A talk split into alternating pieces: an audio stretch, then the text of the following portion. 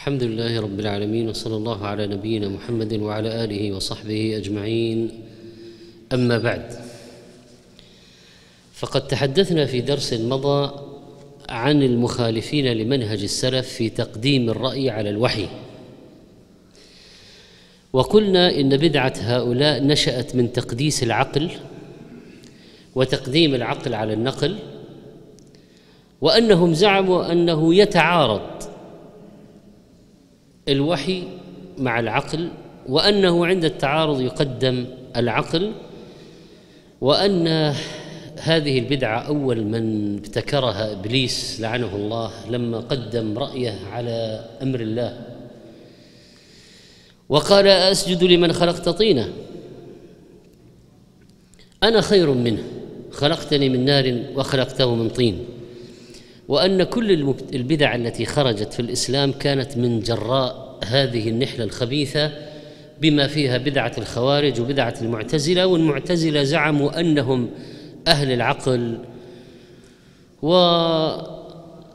وابتعدوا عن منهج الله سبحانه وتعالى بل إنهم قد غالوا في العقل ووظفوه في غير ما هو له في البدع التي ابتدعوها والانحرافات التي انحرفوا بها.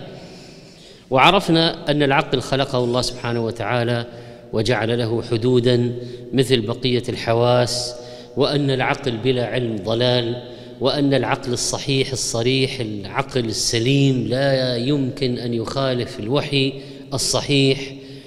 وأن العقل مهم جدا في فهم الوحي وأن العقل تابع للوحي وأن له في الإسلام مكانة عظيمة والذين لا يعقلون ولا يتفكرون ولا يتدبرون أنهم كالأنعام بل هم أضل سبيلا وأن القرآن فيه خطاب للعقلاء وأن الله ذم الذين لا يعقلون وأن للعقل مجالات وأن العقل عليه أن يستسلم لأمر الله وأن يمتثل وأن هناك أمور لا يستطيع العقل أن يبلغها مثل الغيبيات وأن العقل يمكن أن يعرف أشياء في الجملة لكن لا يمكن أن يهتدي لتفاصيل الأحكام مثل أنصبة المواريث وكذلك الحدود. هذه ما هي عقوبتها بالتفصيل وكم جلدة وهذه عدد الركعات ونحو ذلك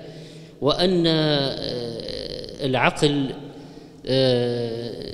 لا إذا استعمل الاستعمال الصحيح فإنه يزيد الإيمان لأنه إذا وجه إلى النظر في ملكوت السماوات والأرض كما أمر الله وإلى النظر في كتابه سبحانه وتعالى وتدبر وعقل ما أنزله الله فإن الاستعمال الصحيح للعقل يزيد الإيمان وقلنا إن المخالفين المعاصرين لمنهج السلف في موضوع الرأي وتقديم الرأي على الوحي أنهم مختلفون كما اختلف الذين من قبلهم وأنهم متناقضون كما ناقض وتناقض الذين من قبلهم وأن الذي اعترض على النبي صلى الله عليه وسلم في قسمة الغنائم قدم رأيه على الوحي وأن هذا ما يفعله المخالفون المعاصرون وأن النحلة الخبيثة هذه قادها في العصر الحاضر. أركان كانوا أعمدة لمدرستها مثل جمال الدين الأفغاني ومحمد عبده ونحو ذلك وأن مصادر العقلانيين الاعتماد على العقل وحده والرجوع إليه عند وجود تعارض في زعمهم وكذلك الأهواء والأمزجة لأن في الحقيقة أن هؤلاء الذين يقدمون الرأي على الوحي إنما يقدمون هواهم. ما يقدم شيء قطعي ثابت على الوحي. ولا يمكن أن يوجد أصلا شيء قطعي ثابت صحيح يتعارض مع الوحي وإنما يقدمون آراءهم وأهواءهم وإن تطع أكثر من في الأرض يضلوك عن سبيل الله. وكذلك إن هذه النحلة الخبيثة تقدم أقوال الفلاسفة على قول الله ورسوله. ولذلك ما يسمى بهذه المدرسة العقلانية مع أن العقل السليم بريء منها يعني حتى تسميتها بهذا التسميه فيه تجاوز. هؤلاء يرجعون إلى منطق أرسطو يرجعون إلى أفلاطون يرجعون إلى ما يسمى بعقلاء اليونان والفلاسفة المشائين والرواقيين ونحو ذلك. وكذلك يرجعون إلى المستشرقين في الحقيقة ويقدمون بل هم متأثرون بكلام المستشرقين وأنهم يقدسون العقل ويتهمون آه، أتباع منهج السلف الصالح بتقديس النص ويقولون أنتم تعبدون النصوص أنتم وثنية نصوص. وفي الحقيقة أنهم يعبدون آراءهم وأنهم وثنية آراء. أما الذي يتبع آه، الكتاب والسنة لا يمكن أن يقال عنه وثني. هو يطيع الله ورسوله. فكيف يقال عنه وثني؟ وهؤلاء يزعمون يعني أصحاب هذه النحلة أنهم يسايرون العصر يعني إنه إنه إن قضية تقديم الرأي هذه أو تقديم العقل بزعمهم هذه هي المناسبة لهذا الزمن. وأنه لابد من إعادة فهم الإسلام فهما جديدا لتقديم اسلام معاصر غير إسلام السلف. يقولون هذا إسلام السلف كان يناسب مرحلة زمنية ماضية. الآن نحن لابد أن نأتي أو نقعد نؤصل نقي نبين نبني ننظر لإسلام جديد الإسلام العصري. وذكرنا نقولات عن بعض هؤلاء في منظريهم المنحرفين المعاصرين. كحسن حنفي وحسن الترابي ودرويش وغيرهم وسيأتي ذكر بعض كلامهم. وأننا عندما نبحث ننظر في كلام هؤلاء القوم نجد أنهم في تقديمهم للرأي آه، يبرز سؤال كبير وهو رأي من؟ وعندما يقدمون العقل بزعمهم فيبرز سؤال كبير وهو عقل من؟ عقل فلان ولا عقل فلان ولا عقل فلان؟ علما أن العقول مختلفة تتفاوت يعني في قوة تفكيرها وفي اجتهاداتها واتجاهاتها. وكذلك تتفاوت أيضا في الآراء. يعني حتى لو جبت عقلاء وطلبت منهم رايا في حل مشكلة معينة ممكن كل واحد يعطيك رايا من من الآراء. فالآراء مختلفة. فالسؤال إذا أردتمون إذا أردتم أن نتبع العقل ونترك الوحي ونقدم العقل على الوحي آه، عقل من نتبع؟ عقل أفلاطون عقل أرسطو عقل ابن سينا عقل مين يعني؟ عقل من؟ فإذا أردتم أن نحكم العقل وعند التعارض بزعمكم نقدم العقل فعقل من؟ هل في كذا شيء في العالم عقل وحده كذا هو العقل الكامل؟ هل في شيء اسمه العقل كذا مخلوق أو عقل في موجود في الواقع هو العقل الكامل يعني يرجع إليه مثلا؟ هل هو في شيء موجود في آه، خادم من خوادم الكمبيوترات في سيرفر في مكان نرجع إليه فيعطينا؟ إذا عندما تشكل علينا قضية نعود إليه فيعطينا رايا أو يعطينا حلا مثلا؟ فلذلك يعني فرضيتهم القديمة يعني من أيام اليونان العقل المطلق والعقل المثالي لا وجود له في العالم. وين هذا العقل المطلق والعقل المثالي؟ حتى إذا رجعنا إليه حل لنا المشكلات وتحاكمنا إليه عند النزاعات. ولذلك يعني يقول ابن القيم رحمه الله المعقولات ليس لها ضابط يضبطها. ولا هي منحصرة في نوع معين فإنه ما من أمة من الأمم إلا ولها عقليات يختصون بها. قال فللفرس عقليات وللهند عقليات ولليونان عقليات وللمجوس عقليات وللصابئه عقليات. بل كل طائفة من هذه الطوائف ليسوا متفقين في العقليات. بل كل طائفة من هذه الطوائف ليسوا متفقين على العقليات بل بينهم فيها من الاختلاف والتباين ما هو معلوم وما هو معروف عند المعتنين به فإنه ما من مدة من المدد إلا وقد ابتدعت فيها بدع يزعم أربابها أن العقل قد دل عليها. الصواعق المرسلة لابن القيم. فمن الواضح عند ما يسمى بأصحاب الرأي أو أهل العقلانيين المعاصرين أصحاب المدرسة التي تسمى تنويرية أو العصرانيون هؤلاء العصرانيون أن العقل الذي يرجعون إليه هو الغرب. الفكر الغربي إذا دققنا نجد انه في النهاية هم مرجعهم إلى الفكر الغربي. والداعون إلى تمجيد العقل إنما هم في الحقيقة يدعون إلى تمجيد صنم سموه عقلا وما كان العقل وحده كافيا في الهداية والإرشاد وإلا لما أرسل الله الرسل. هذا كلام عبد الرحمن الوكيل في كتاب موافقة صحيح المنقول لصريح المعقول. فلماذا أرسل الله رسلا؟ إذا كان في عقل يكفي أو العقول تكفي ولماذا أنزل الله كتبا؟ ولماذا جعل الله تشريعات؟ مصائب هذه المدرسة أهل الذين يقدمون آراءهم على الوحي آه، أنها شككت في أصول العقيدة آه، شككت في آه، أحكام في القرآن والسنة في تشريعات في الغيبيات. ولا يكاد يسلم شيء من الأصول والثوابت عندهم ابتداء من الرسالة والرسول والمعجزات والنبوة والقرآن والملائكة والجن والشياطين وسائر المغيبات. وشبهاتهم في هذا تدور في الغالب على إنكار الوحي الإلهي عموما والقرآن على وجه الخصوص بدعوى أن العلم الحديث لا يقر بذلك أو لا يدل عليه. ويقول مثلا حسن حنفي يمكن للمسلم المعاصر أن ينكر الجانب الغيبي في الدين ويكون مسلما. فإذا قلت مسلم في ماذا؟ إذا أنكرنا الغيب يعني أنكرنا كل ما جاء كل ما هو عند رب العالمين. يعني علمه اللوح المحفوظ كتابة القضاء والقدر القدر الملائكة المعجزات الأنبياء أي شيء يعني من الأشياء الغيبية. يقول حسن حنفي يكون مسلما بسلوكه. يجيب الجواب. يكون يقول ممكن يعني ينكر الغيبيات ويكون مسلم. طيب كيف؟ يقول أن يكون مسلما بسلوكه. ولذلك قلنا سابقا أن الإسلام يكاد يكون عند هؤلاء في أركان غير الأركان المعروفة. كما قلنا النظافة البيئة التقنية المعاملة يعني حول هذا حول هذا. هذه هي الصحة. هذه الأشياء التي يدورون عليها. ويقول ألفاظ الجن والملائكة والشياطين بل والخلق والبعث والقيامة ألفاظ تتجاوز الحس والمشاهدة ولا يمكن استعمالها لأنها لا تشير إلى واقع ولا يقبلها كل الناس.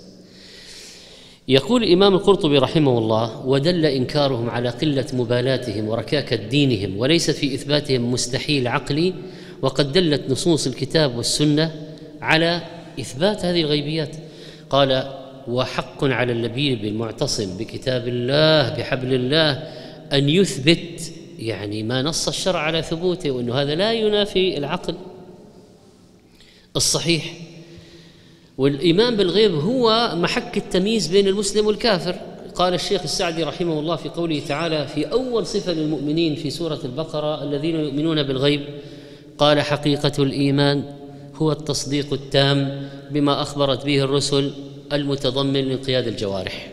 قال وليس الشأن في الإيمان بالأشياء المشاهدة بالحس لأنك إذا قلت آمنوا بالمحسوس حتى الكفار يؤمنون بالمحسوسات.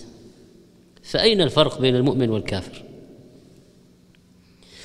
المؤمن يؤمن بالله ولم يره ويؤمن بملائكته ولم يرهم ويؤمن بالبعث ولم يأتي بعد. ويؤمن بالجنة والنار ولم يرهما. ويؤمن بالحوض والصراط والميزان إلى آخره. إذا هذه إذا إذا قضية حصرت الإيمان بالمحسوسات ما صار ما صار ابتلاء للبشر ولا امتحان. والإيمان الذي يميز به بين المسلم والكافر لأن تصديق ما جاء به الله ورسوله هذا واجب على المؤمن سواء شاهده أو لم يشاهده بل حتى لو ما فهمه. افرض أن واحد ما فهم حكمة من شيء معين. ما فهم ما أنت في أشياء لا يمكن أن العقل يدركها. مثل ما قال هذا واحد من من العلماء يعني سمع أن ابنا لأحد الخلفاء بدأ يدخل مع المعتزلة. بدأ يدخل مع المعتزلة في قضية تقديم العقل على النصوص والوحي. فقال له يا بني آه، يقول الله عز وجل جاعل الملائكة رسلا أولي أجنحة مثنى وثلاث ورباع. يزيد في الخلق ما يشاء جبريل له ستمائة جناح. فأنت تصور يعني ركب لي جناحين. تخيل في ذهنك ركب لي جناحين ركب تركب جناحين عن اليمين وعن الشمال ركب الثالث ركب الثالث فوق مثلا ركب الرابع الرابع تحت ركب الخامس. خلاص بدأت الأجنحة عنده تتضارب أن هذا يضرب على هذا وهذا يضرب على قال طيب وين بقية الستمائة؟ يدرك عقلك هذا؟ قال الشيخ السعدي رحمه الله فهذا الإيمان الذي يميز به بين المسلم والكافر لأنه تصديق مجرد لله ورسوله والمؤمن يؤمن بكل ما أخبر الله به وأخبر به رسوله سواء شاهده أو لم يشاهده وسواء فهمه عقله أو لم يهتدي إليه عقله وفهمه بخلاف الزنادقة والمكذبين بالأمور الغيبية لأن عقولهم قاصرة عقولهم القاصرة لم تهتدي إليه فكذبوا بما لم يحيطوا بعلمه ففسدت عقولهم ومرجت أحلامهم. تفسير السعدي. أبو المظفر السمعاني رحمه الله من كبار أهل السنة من العلماء الكبار عند أهل السنة يقول واعلم أن فصل ما بيننا وبين المبتدعة هو مسألة العقل. لا لأن أهل السنة يلغونه وأولئك يقيمونه لا أهل السنة يعتمدون العقل. لكن فيما جاء الشرع بتوظيفه فيه وأن له حدودا لكن المعتزل لكن أهل البدعة يطلقونه في كل شيء. قال واعلم أن فصل ما بيننا وبين المبتدعة هو مسألة العقل فإنهم أسسوا دينهم على المعقول وجعلوا الاتباع والمأثور تبعا للمعقول. وأما أهل السنة قالوا الأصل في الدين الاتباع والعقل تبع. العقل تابع للنص العقل يفكر في النص العقل يجتهد العقل يستنبط من النص العقل يتدبر في النص العقل يدور مع النص حيثما دار. قال الأصل في الدين قالوا يعني أهل السنة الأصل في الدين الاتباع والمعقول تبع. ولو كان أساس الدين على المعقول لاستغنى الخلق عن الوحي وعن الأنبياء ولبطل معنى الأمر والنهي ولقال من شاء ما شاء ولو كان الدين بني على المعقول لجاز للمؤمنين أن لا يقبلوا شيئا حتى يعقلوا. إيش يعني المعقول؟ يعني ما تدركه العقول فلو الدين يبنى فقط على المعقول خلاص أنكرنا أشياء كثيرة. أنكرنا الملائكة. ما ما ما, ما العقل لا يدركهم لا يدرك وجودهم. ما يقول أنا ما لمس ولا لا لمس ولا حسيت ولا شميت ولا رأيت ولا سمعت ولا ذقت غير موجود. قال ونحن إذا تدبرنا عامة ما جاء في أمر الدين من ذكر صفات الله وما تعبد الناس به من اعتقاده وكذلك ما ظهر بين المسلمين وتداولوه بينهم ونقلوه عن سلفهم إلى أن أسندوه إلى رسول الله صلى الله عليه وسلم من ذكر عذاب القبر وسؤال منكر ونكير والحوض والميزان والصراط وصفات الجنة وصفات النار وتخليد الفريقين فيهما لأدركنا.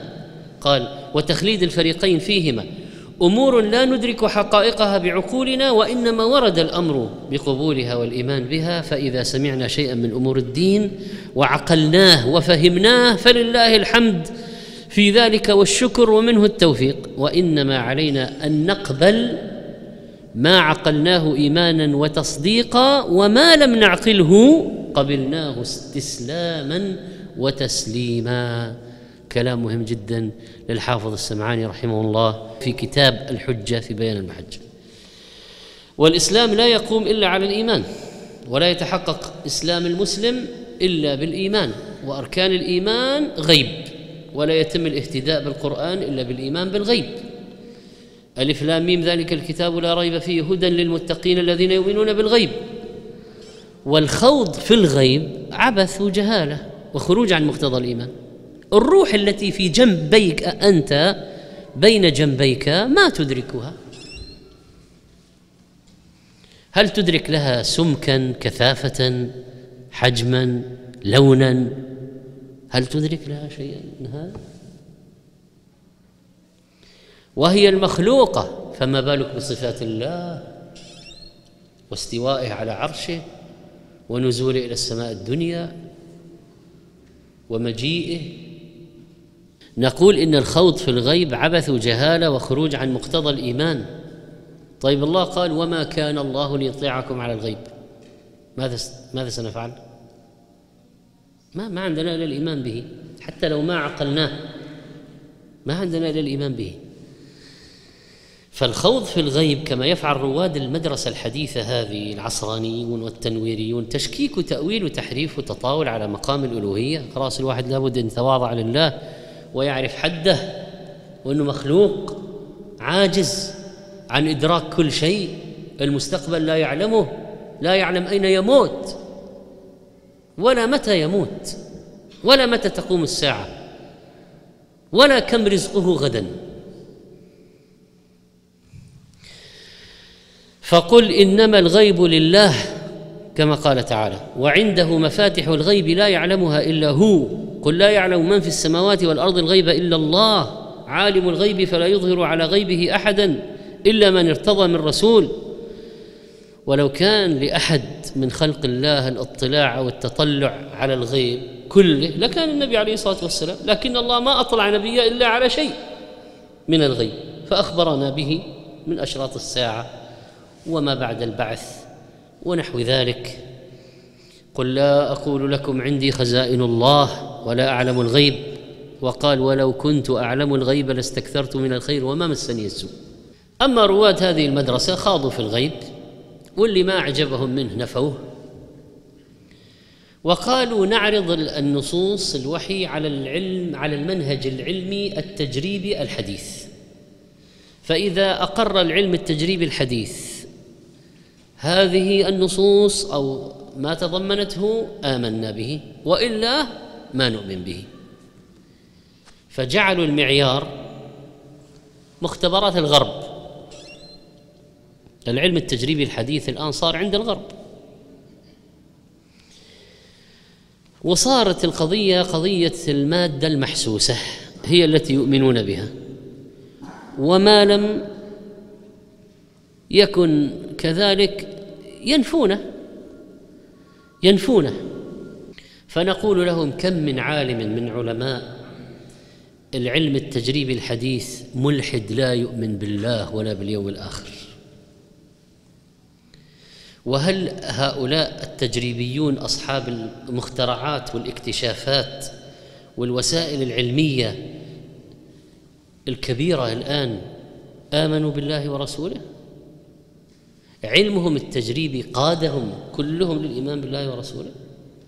ما أمن منهم إلا نفر قلة. وكثيرون على الكفر وعلى الإلحاد. أما موقف هذه مدرسة تقديم الرأي على الوحي من النبوات فهي موقف خطير جدا لأنهم يقولون إن النبوة والرسالة نشاط بشري. وإننا لا نقبل وصايه سماوية علينا. وبما أن الأنبياء نبوتهم نشاط بشري لا نقبل لا نقبلهم أوصياء علينا. لأنه عندنا عقول مثل ما عندهم عقول. ليش يعني عقل النبي ورأي النبي يمشي ورأينا لا؟ شو هي غرور على جهل على جرأة على دين الله على تأثر بالكفار على إلحاد على يعني تأثر بالفلاسفة في تقديس العقل؟ مزيج يعني. الانحراف هذا مزيج. يقول الضال أحمد أحمد أحمد أحمد خلف الله البشرية لم تعد في حاجة إلى قيادتها في الأرض باسم السماء فلقد بلغت سن الرشد وأن لها أن تباشر شؤونها بنفسها. خلاص ما نحتاج أحكام. يقول لقد حرر الإسلام العقل البشري من سلطان النبوة. كيف هذه تجي؟ ما ندري. كيف الإسلام حرر العقل البشري من سلطان النبوة؟ إنه الإسلام هو الذي جاء بالنبوة. قلنا إن بعض المعاصرين لهم مواقف خطيرة جدا لكن قد يكون تراجع بعضهم عنها حتى ما نظلمهم. يعني مثلا محمد عمارة كان له آراء خطيرة يقول إن كون الشريعة الإسلامية هي خاتمة الشرائع السماوية للبشرية إنما يعني بلوغ البشرية سن الرشد بما يعنيه الرشد من رفع وصاية السماء عن البشر. يقول إن البشرية الآن هي وصولها في سن الرشد. معناها إيش معنى سن الرشد تبع البشرية؟ رفع وصاية السماء عن البشر. هذا كلام خطير جدا يعني. لأنه معناه خلاص البشرية ما تحتاج وحي. عندها الآن خلاص خبرات عندها اكتملت الأمور. والله لو رأوا يعني لو رأى هؤلاء الغربيين يعني أصحاب التقدم والنضج إنهم إلى الآن لا يعرفون إزالة النجاسة؟ إلى الآن يعني. ما عندهم شيء اسمه استنجاء استجمار ما يلبسون ثيابهم على نجاساتهم. إلى الآن ما عندهم ختان على كل الالتهابات التي تصيبهم في ذلك المكان. ويقول أيضا إن الإسلام لم يعترف لبشر بعد الرسول صلى الله عليه وسلم بسلطة دينية فلقد انقضى زمن الوحي وبلغت الإنسانية سن الرشد وأوكلها الله إلى وكيله عندها القرآن والعقل الذي جعله الله من أجل القوى الإنسانية بل هو أجلها على الإطلاق. هذا في كتاب الدولة الإسلامية. بينما نجد أن القرآن جاء لتحرير العقل من الخرافة جاء لتحرير العقل من الشعوذة جاء لتحرير العقل من الطواغيت وسلطانهم على البشر جاء لتحرير العقل من الهوى. كيف تقول ان يعني خلاص الآن إنه العقل هو يكفي تماما وما في داعي للوحي؟ والله سبحانه وتعالى أرسل الرسول ليطاع. وما نرسل المرسلين إلا مبشرين ومنذرين. يا معشر الجن والإنس ألم يأتكم رسل منكم يقصون عليكم آياتي وينذرونكم لقاء يومكم هذا؟ النبوة ما هي من عند النبي النبوة من عند الله. إن هو إلا وحي يوحى.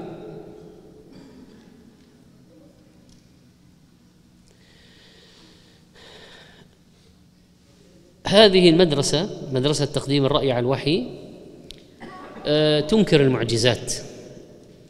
ومن باب أولى إذا أنكروا معجزات الأنبياء أنهم ينكروا كرامات الصالحين. حتى لو ثبتت حتى لو ثبتت في القرآن. الآن مثلا من كرامات الصالحين في القرآن مثلا مريم مريم آه، عليها السلام آه، كان يأتيها رزقها في عندها. كلما دخل عليها زكريا المحراب وجد عندها رزقا. وقالوا أيضا يجد فاكهة الصيف في الشتاء وفاكهة الشتاء في الصيف. يعني حتى ما هو وقته. يا مريم أن لك هذا؟ قالت هو من عند الله. هذه كرامات. كرامة لمريم. في كرامات لأصحاب الكهف وفي كرامات. ذكر الله في كتابه. وفي كرامات في السنة ثابتة للصحابة. في بعض الصحابة كانت تسلم عليه ملائكه في بعض الصحابة كان له نور. يضيء وهو يمشي في الليل في في كرامات ثابتة لبعض الصحابة والتابعين. فهذا طبعا كل يوم عندهم مرفوض. ليش قالوا هذا؟ ما يقبل العقل. ما يقبل العقل. كيف يعني؟ كيف يعني؟ آه، عندها في المحراب آه، طعام ورزق. مين جابه؟ يعني عبر الجدران يعني؟ اخترق به الجدران. من وين؟ كيف؟ ما؟ العقل لا يقبل. النتيجة انفي وقد اضطربت آراؤهم أيضا في هذا الباب. ويمكن يعني الشيء الذي نجا من معجزات النبي صلى الله عليه وسلم عندهم هو القرآن على أنهم لا يسلمون به تماما. إيش يقول محمد فريد وجدي؟ يقول وأما الآن حيث بلغ العقل أشده والنوع الإنساني رشده فلا تجدي فيه معجزة ولا تنفع فيه غريبة. خلاص. وكما في يعني جاء مثلا إذا كانت نفي المعجزات ونفي الكرامات حتى الأشياء الأخبار الغيبية يعني مثلا ألم تر كيف فعل ربك بأصحاب الفيل؟ ألم يجعل كيدهم في تضليل؟ وأرسل عليهم طيرا أبابيل ترميهم بحجارة من سجيل. طير أبابيل ترميم حجارة من سجيل؟ ما ما مشت معهم. فقال محمد عبده في تفسيره هي الجراثيم. اقتربت الساعة وانشق القمر. ما مشت معهم. كيف يعني شق القمر؟ العقل ما يدخل أن القمر ينشق. ما فقال بعضهم انشق القمر بمعنى طلع وانتشر نوره. طب ما هو دائما يطلع وينتشر نوره. وفي آخر الشهر يختفي. فما هو الجديد في الموضوع يعني؟ قال شيخ الإسلام والرسل جاءت بما يعجز العقل عن دركه. لم تأتي بما يعلم العقل امتناعه. لكن المسرفون فيه قضوا بوجوب أشياء وجوازها وامتناعها لحجج عقلية بوجوب أشياء وجوازها وامتناعها لحجج عقلية بزعمهم اعتقدوها حقا وهي باطل وعارضوا بها النبوات وما جاءت به والمعرضون عنه صدقوا بأشياء باطلة ودخلوا في أحوال وأعمال فاسدة وخرجوا عن التمييز الذي فضل الله به بني آدم على غيرهم. انتهى. وكثير من المعجزات هذه والخوارق جاءت في البخاري ومسلم وكتب السنن والمسانيد وبعضها متواترة وأجمع عليها المسلمون. فهذه المدرسة تضيق بالمعجزات والخوارق. تضيق بينما شوفوا يا إخوان بينما. انتبهوا معي بينما لا تضيق بالدجل والشعوذات الغربية والشرقية.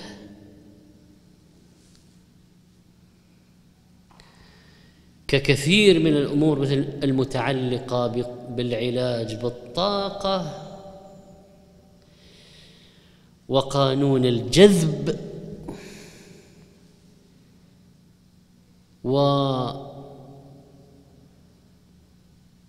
وغير ذلك كثير بل حتى ذهبوا في قضية التنويم المغناطيسي آه، إلى أبعاد إلى أشياء بعيدة.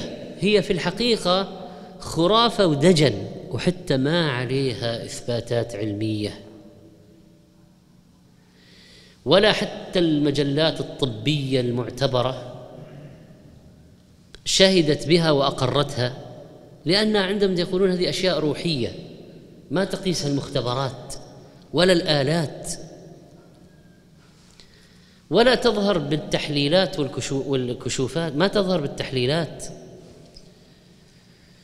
فالعجب من قوم ينفون المعجزات والكرامات الثابتة وثم يريدون أن يؤمنوا باليونغ واليانغ وال الجرافولوجي. ماشي أنت يعني خط. يحلل ممكن تحلل يعني هذا يعني هذا معقد هذا سهل هذا. طيب بعدين تجي على مرحلة يقول لك آه أنت عندك مشكلات زوجية. لا معليش يعني هذيك تقول لي الخط مفتوح كذا يعني يدل على أنه نفسيته يعني سهلة. معقد مرة ماشي نفسيته معقدة. يعني ممكن يعني بس عندك مشكلات زوجية وست في المستقبل ما أدري إيش خلاص. هذه قراءة الفنجان وقراءة الضرب بالخط والودع والرمل وكرة الكريستال خلاص يعني شعوذة هي شعوذة هي شعوذة. ودخلنا في الأساور ولبس ولبسوا أشياء والطاقة وشيء وبناء على نظريات نظريات يعني ما وصلت إلى مرحلة اليقين أبدا ولا اكتسبت صفة القطعية أبدا. يقول في أبحاث يعني كذا تدل على أنه الأساور هذه طاقة وتدري إيش الطاقة السلبية والطاقة الإيجابية وعن المدرسة هذه التأويل مدرسة تقديم الرأي على العقل تقديم الرأي على النص وعلى الوحي آه، ترى بتأويل الآيات والنصوص بما يتلائم مع العقل ومع المكتشفات العلمية الحديثة. فما عاد للقرآن قداسة النص ما عاد نص له قداسة لأنه ممكن يحرف كما يريدون. وما عادت اللغة العربية لغة عربية لأنه خلاص. يعني ممكن يذهب بالنص يلعب به يمينا وشمالا مع أن اللغة لا تحتمل ذلك ابدا. فلا عندهم لا ضابط من النص ولا ضابط من اللغة ولا خلاص.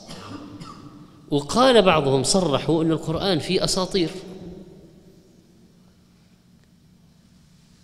وكذلك السنة فيها نصوص ما يقبلها العقل. يقول محمد عبده أما ما ورد في حديث مريم وعيسى لم يمسهما الشيطان وحديث إسلام شيطان النبي صلى الله عليه وسلم وحديث إزالة حظ الشيطان من قلبه.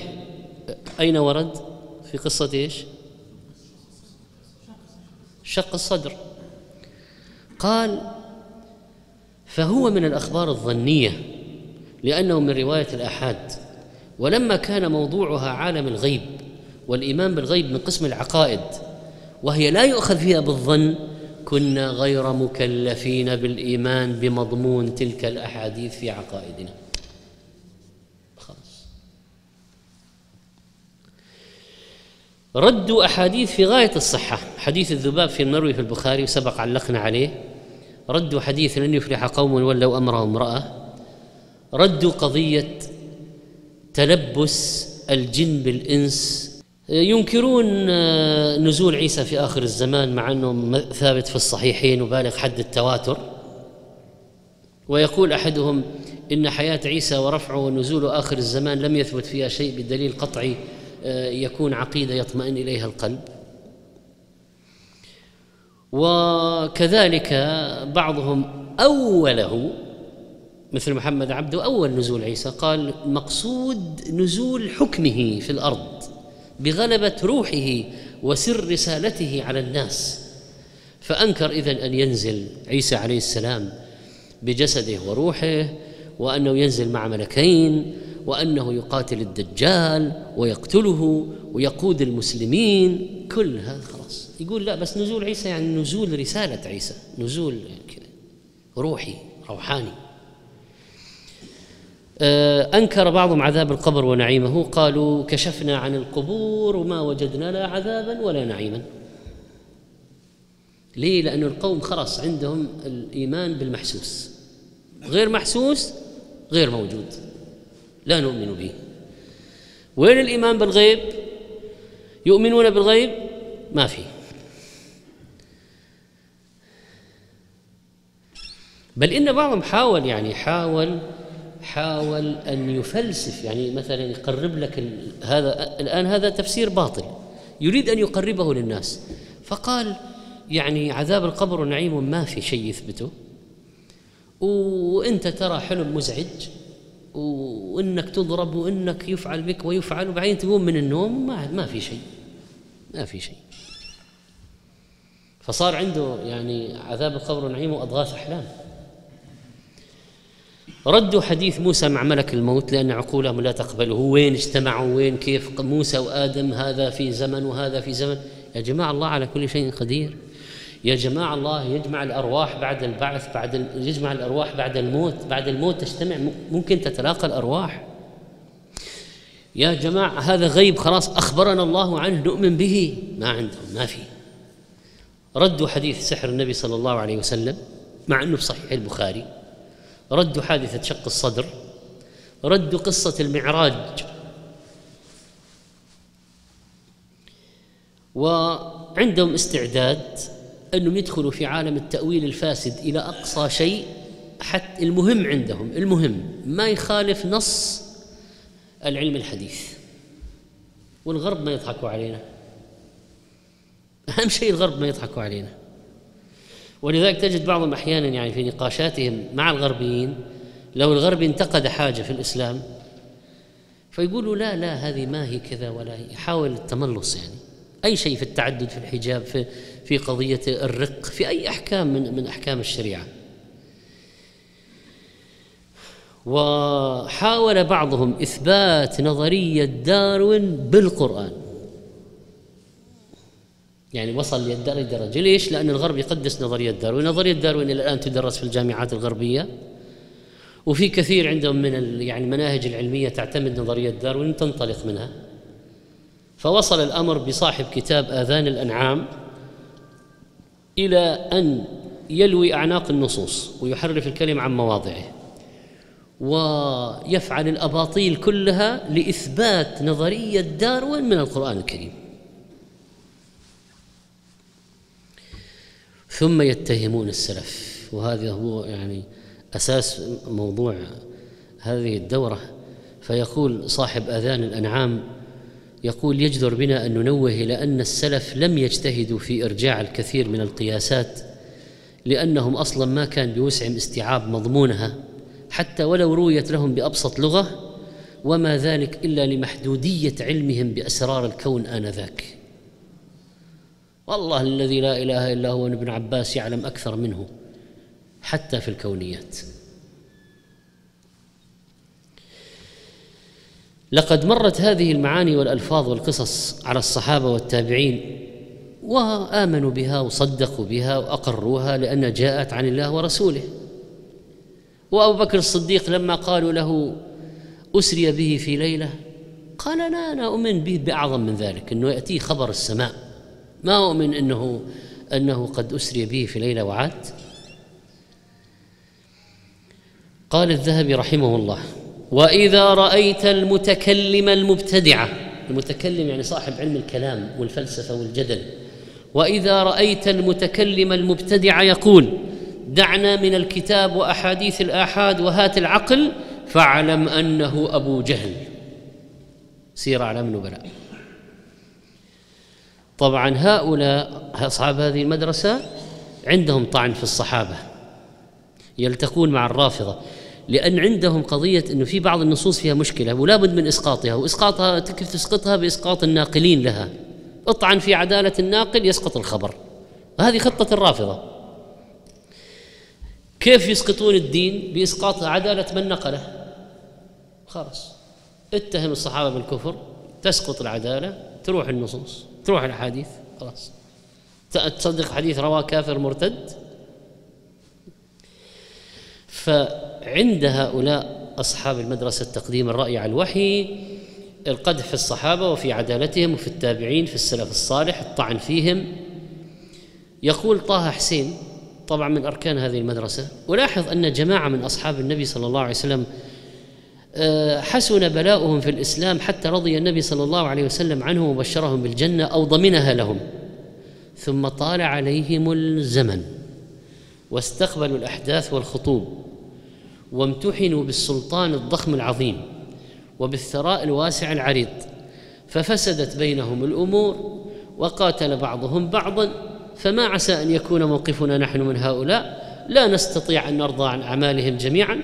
فلا نلغي عقولنا وحدها وإنما نلغي معها أصول الدين التي تأمر بالعدل والإحسان وتنهى عن الفحشاء والمنكر والبغي. أبو رية طعن في تميم الداري لأنه روى حديث الدجال والجساسة ونزول عيسى. طبعا آه الآن الطعن في الصحابة لأنهم رووا نصوصا لا تعجب هؤلاء ولا تدخل عقولهم. هذا الغرور يعني يصل الأمر إلى تقديم عقولهم أو أنفسهم على الصحابة. الله سبحانه وتعالى توعد من يخالف سبيل المؤمنين وقال ومن يشاقق الرسول من بعد ما تبين له الهدى ويتبع غير سبيل المؤمنين نوله ما تولى ونصله جهنم. النبي صلى الله عليه وسلم أمر باتباع الخلفاء الراشدين المهديين من بعده. النبي عليه الصلاة والسلام أخبر عن خيرية السلف وقال خير القرون قرني ثم الذين يلونهم ثم الذين يلونهم. فهؤلاء أفضل الأمة في الاعتقاد والقول والعمل وهم السباقين إلى كل فضيلة وخير وإيمان وهم أكمل الأمة عقولا وأفصحها وأكثرها بيانا وعبادة فيضللون بعد ذلك ثم إن الفرقة الناجية هي التي كان ما ما أنا عليه وأصحابي. وأصحابي أفيضللون أو يضلل بعضهم إرضاء لعيون الغرب. ثم إن السلف أعلم بمراد الله ومراد نبيه من هؤلاء المتخلفين المتأخرين. لا عقل ولا نقل ولا لغة حتى اللغة العربية اجترأوا عليها وما عاد يقبلون بضوابطها. ومدلولات ألفاظها فصاروا يحرفون الكلمة عن مواضعه. قال ابن عباس رضي الله عنه إنما أنزل علينا القرآن فقرأناه وعلمنا في من نزل وإنه سيكون بعدنا أقوام يقرؤون القرآن ولا يدرون في من نزل. فيكون لهم فيه رأي فإذا كان لهم فيه رأي اختلفوا فإذا اختلفوا اقتتلوا. انتهى. قال الشاطبي رحمه الله فلهذا كله يجب على كل ناظر في الدليل الشرعي مراعاة ما فهم منه الأولون وما كان عليه في العمل كانوا عليه في العمل به فهو احرى بالصواب وأقوم في العلم والعمل. انتهى. قال ابن رجب رحمه الله فالعلم النافع من هذه العلوم كلها ضبط نصوص الكتاب والسنة وفهم معانيها. والتقيد في ذلك يعني في فهم معاني الكتاب والسنة بالمأثور عن الصحابة والتابعين وتابعيهم في معاني القرآن والسنة في معاني القرآن والحديث وفيما ورد عنهم من الكلام في في مسائل الحلال والحرام والزهد والرقائق والمعارف وغير ذلك. انتهى من كتاب فضل علم السلف لابن رجب وهو كتاب مهم في هذا. طبعا مما طالته أيدي هؤلاء الآرائيين العابثين الذين يسمون أنفسهم عقلانيين وعصرانيين وتنويريين وتجديديين وتحديثيين طالت أيديهم بالعبث حتى الحدود الشرعية التي فرضها الله وخصوصا حد الردة بدعوى حرية الرأي. هؤلاء مفتونون مفتونون مفتونون بالغرب لأن الغرب يقدس حرية الرأي. حتى لو تراضيا على الزنا فزنى بها وزنت معه. أي شيء أنت بتلحد ألحد سب الله سب حرية رأي.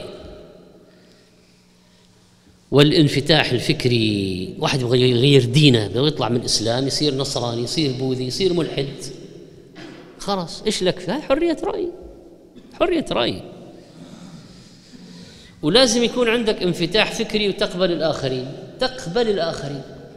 تقول خلاص الآخرين كلكم خير وكلكم بركة وكلكم صح وكلكم إيش كل كلكم صح. طب بوذي هندوسي صح؟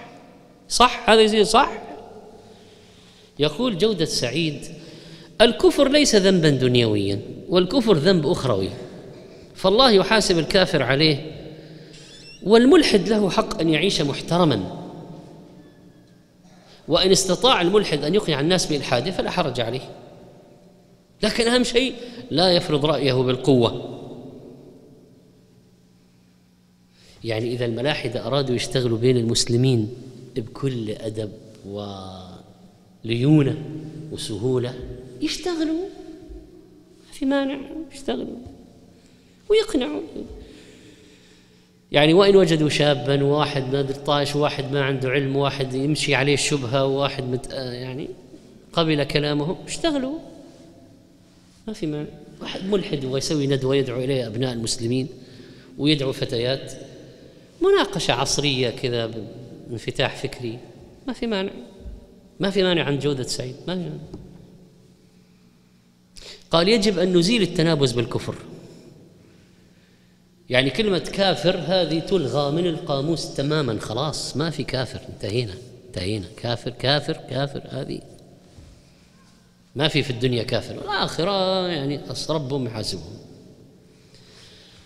أما خالص جلبي المنحرف الضال المضل من زعماء هذه المدرسة عصريا فيعترض على حكم الله وحكم رسوله صلى الله عليه وسلم بقتل المرتد ويقول خالص جلبي في المجتمع الإسلامي مجتمع لا إكراه لا يقتل الإنسان من أجل آرائه. واحد رأيه إنه مثلا الله ظالم تعالى الله عن قوله. خلاص هذا رأيه. هذا رأيه. إذا في شيء ما عجبه في الله في رسوله في دينه في كتابه يقول رأيه. تقتلوه على أنه قال رأيه. قال في المجتمع الإسلامي مجتمع لا إكراه لا يقتل الإنسان من أجل آرائه ايا كانت الأفكار سواء تركا أو اعتناقا. اعتنق بوذية خرج من الإسلام صار ملحد سب الله سب الرسول صلى الله عليه وسلم ايا كان. طبعا قطع يد السارق يقول هذا يقولون هذا كان يعني هذه هذه وحشية الآن وحشية. ممكن تتناسب مع عصر سبق الآن بنيت سجون حضارية حضارية. بنيت سجون حضارية. وإذا جيت يعني تناقشهم تقول قال الله ورسوله يقول لك قالت منظمة Human Rights كذا كذا. تيجي قال الله ورسوله يقول لك قالت Human Rights Human Rights تقدم على قال الله وقال رسوله صلى الله عليه وسلم. ألم يخبرنا رسول الله صلى الله عليه وسلم بحديثه حد يعمل به في الأرض خير لأهل الأرض من أن يمطروا أربعين صباحا؟ رواه ابن ماجه وحديث حسن. قال ابن كثير رحمه الله والسبب في هذا أن الحدود إذا أقيمت إن كف الناس أو أكثرهم عن تعاطي المحرمات وإذا ارتكبت المعاصي كان سببا في محق البركات من السماء والأرض. هذا في تفسيره. قال الله تعالى ولكم في القصاص حياة يا أولي الألباب. جاءت الحضارة الغربية فأنكرت وتجرأت على على ذلك فتجرأوا معها. وإذا جئت وقلت أروني ماذا فعلت سجون الحضارة الغربية في معالجة الإجرام؟ تدخله في سجن خمس نجوم يطلع يقول يعني يرتكب جريمة ثانية عمدا ويقول أصلا أنا ما وجدت برا السجن خدمات مثل اللي في السجن. أنا برا ما عندي مأوى ما عندي إيجار فأنا أصلا أنا أعمل جريمة عشان أرجع للسجن حبيبي. خمس نجوم. هذا يعني على مهزلة يعني. مهزلة صارت القضية طبعا من شبهاتهم في حد الردة قالوا حدود قاسية مصادمة. ثم جعلوا يأتون من الدين قالوا طيب لا إكراه في الدين. أفأنت تكره الناس حتى يكونوا مؤمنين؟ فيقال لهم هذا الإكراه المنفي الإكراه على الدخول في الدين ابتداء. الإسلام يريد بالناس أن يدخلوا باختيار أن يدخلوا رغبة وأن يدخلوا قناعة. ثم نحن لما نأتي بلدا ونعرض على أهله قبل أن نقاتلهم الإسلام والجزية لأهل الكتاب. أو إذا رفضوا القتال طيب إذا قالوا ادخلوا بلدنا واحكموها بالإسلام ما نقف أمامكم؟ تتركون على ديننا؟ نقول نترككم على دينكم. لا إكراه في الدين. إذا قالوا ندفع لكم الجزية خلاص نقول ما يعني شرعا نعم لا إكراه في الدين. لكن واحد مسلم يخرج من الدين فيكون بوابة خروج لمن أراد ما شيء عجبه في الدين خرج منه فماذا يكون في الشريعة التي جاءت لحفظ الدين؟ إيش يصير؟ فكان لابد من حد ردة. الكافر المعاند الذي رفع السلاح يقاتل فضلا عن المهاجم للمسلمين.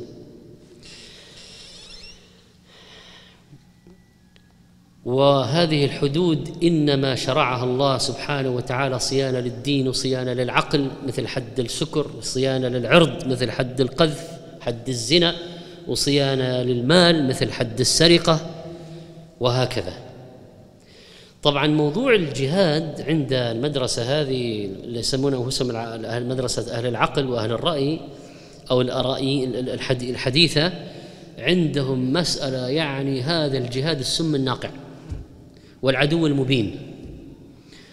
ولذلك انصرفت جهودهم كلها إلى إنه فقط الجهاد وجهاد الدفع فقط. وبناء على ذلك يكون شغل الصحابة كله في فتح البلاد والجهاد جهاد الطلب ودخول الناس في دين الله افواجا في الشيام والعراق ومصر والمغرب وما وراء النهر وخراسان كله غلط في غلط خلاص. طبعا. اتهام الصحابة. طبعا حد حكم الرد الجزية هذا أصلا مرفوض. الرق كله مرفوض. و يعني ماذا ماذا وماذا من المصائب العظيمة التي آه، يقول بها هؤلاء؟ دعايات المستشرقين خوف من الغربيين عاد ماذا فعلوا بآيات الجهاد؟ مرة يقولون منسوخة ومرة يقولون كذا المقصود بها الدفاع فقط ومرة ي... طيب قاتلوا الذين يلونكم. طيب قاتلوا المشركين كافة. وين ال... كيف تركب على جهاد الدفع هذه؟ قال شيخ الإسلام لا يوجد بين آيات الجهاد والصفح تعارض يوجب القول بالنسخ يعني آيات الجهاد والصفح.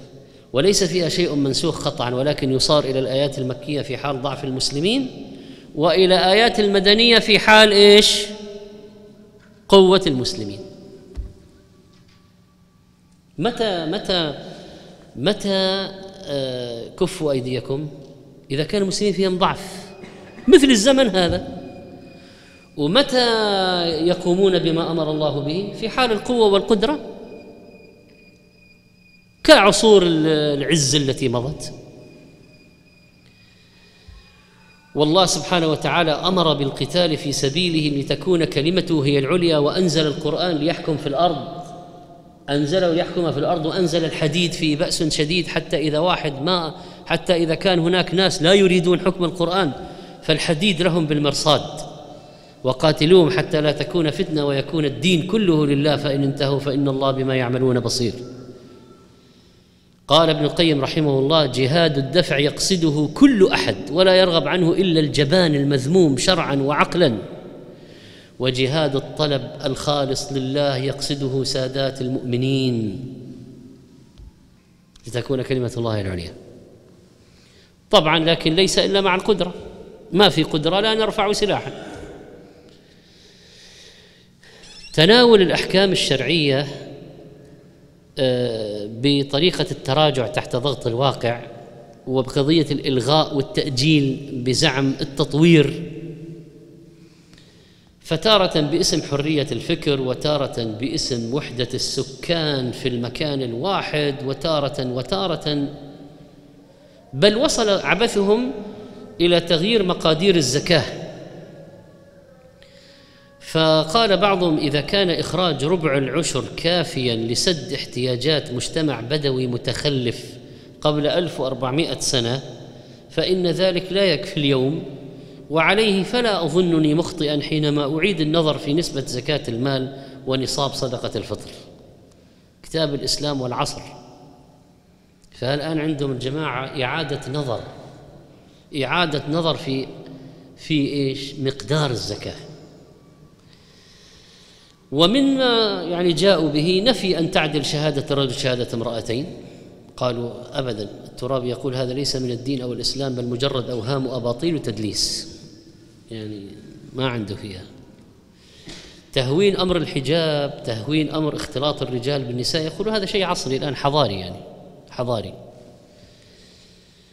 طبعا الإجماع ينسفون قضية الإجماع هذه عندهم عداوة لأنه لأن الإجماع شيء قوي جدا حجة تقول أجمع المسلمون على كذا ماذا سيفعل؟ ولذلك أرادوا إسقاط الإجماع. وأيضا فإن آه، الاجتهاد عندهم باب مفتوح لكل يعني أي واحد عنده نشاط عقلي أو مجهود ذهني أو أفكار جديدة اجتهد. مفتوح المجال. هو يعرف اللغة العربية أصول الفقه أصول التفسير أصول الحديث آه، ما هذا شيء ما هو ما في ما هو شرط. الاجتهاد حق مفتوح لكل أحد. العالم والجاهل والصعلوك في الدين والذي عنده علم واللي ما عنده علم. باسم إيش؟ حرية الرأي. وكذلك قضية الموقف من الآخر وهذه سنجعل لها إن شاء الله درسا مستقلا. وإلغاء الفوارق إلغاء الفوارق تقريب بين الأديان إلغاء عقيدة الولاء والبراء. مثلا الموقف من تكفير اليهود والنصارى الموقف من تكفير الكفار. هذا ما سيكون إن شاء الله في درس مستقل. أما تمجيد الحضارة الغربية واضح جدا في كلامهم آه، كما فعل آه، هذا خالص جلبي في في سيكولوجي المدرسة في في في سيكولوجية العنف في أن حضارة روحية تحلق في السماء. وبعضهم يقول يعني إن هذه الحضارة الغربية قد جمعت محاسن كل الأديان كل الأديان. وفي كلام جودة سعيد من هذا أيضا له نصيب فيه. أما التنكر العلوم الشرعية وكتب السلف وكتب العلماء كتب السنة الكتب الصفراء يقول زكي نجيب محمود هذه ألوف من المجلدات لا تضيف حرفا واحدا جديدا. ويقول على إيش يعني هذا يخلد على أنه هو عنده سند متصل وهذا أخذ القراءة عن فلان؟ وهذا عن على إيش يعني؟ إيش ما هي ما هي الإضافة في هذا؟ والحرص على تمجيد الفرق الضالة طبعا المعتزلة آه، يعملون أفلام سينمائية ووثائقية وتمجيد في شخصيات رؤوس المبتدعة مثل غيلان الدمشقي القدري الجعد بن درهم مؤسس الجهمية الجهم بن صفوان ابن الراوندي الملحد المريسي ابن عربي ابن سينا ابن سبعين. الحلاج هذا يعتبر شهيد الحرية لأنه قتله المسلمون ردة فاعتبروهم شهيد الحرية. ويعملون فيها رسائل ماجستير دكتوراه للإشادة بهذه الشخصيات. فيهتمون بالمرتدين والمشبوهين ويفخمون أمر المنحرفين المعاصرين مثل أتاتورك ضياء كوك ألب أحمد خان جمال الدين الأفغاني محمد عبده طه حسين قاسم أمين. واضح يعني هذه مدرسة مركبة فيها إسقاط لخيار الأمة ورفع شأن الأراذل والأشرار والمنحرفين في القديم والحديث. نختم بكلام ابن القيم رحمه الله يقول لا يستقل العقل دون هداية بالوحي تاصيلا ولا تفصيلا كالطرف دون النور ليس بمدرك حتى تراه بكرة وأصيلا. فإذا الظلام تلاطمت أمواجه وطمعت بالإبصار كنت محيلا. وإذا النبوة لم ينلك ضياؤها فالعقل لا يهديك قط سبيلا. نور النبوة مثل نور الشمس للعين البصيرة فاتخذه دليلا. طرق الهدى مسدودة إلا على من أم هذا الوحي والتنزيل فإذا عدلت عن الطريق تعمدا فاعلم بأنك ما أردت وصولا. يا طالبا درك الهدى بالعقل دون النقل لن تلقى لذاك دليلا. كم رام قبلك ذاك من متلدد حيران. عاش مدى الزمان جهولا. ما زالت الشبهات تغزو قلبه حتى تشحط بينهن قتيلا. مختصر الصواعق المرسلة على الجهمية والمعطلة. ونسأل الله سبحانه وتعالى التوفيق والهدى وحسن الخاتمة والثبات على الإسلام حتى نلقاه وصلى الله وسلم على نبينا محمد.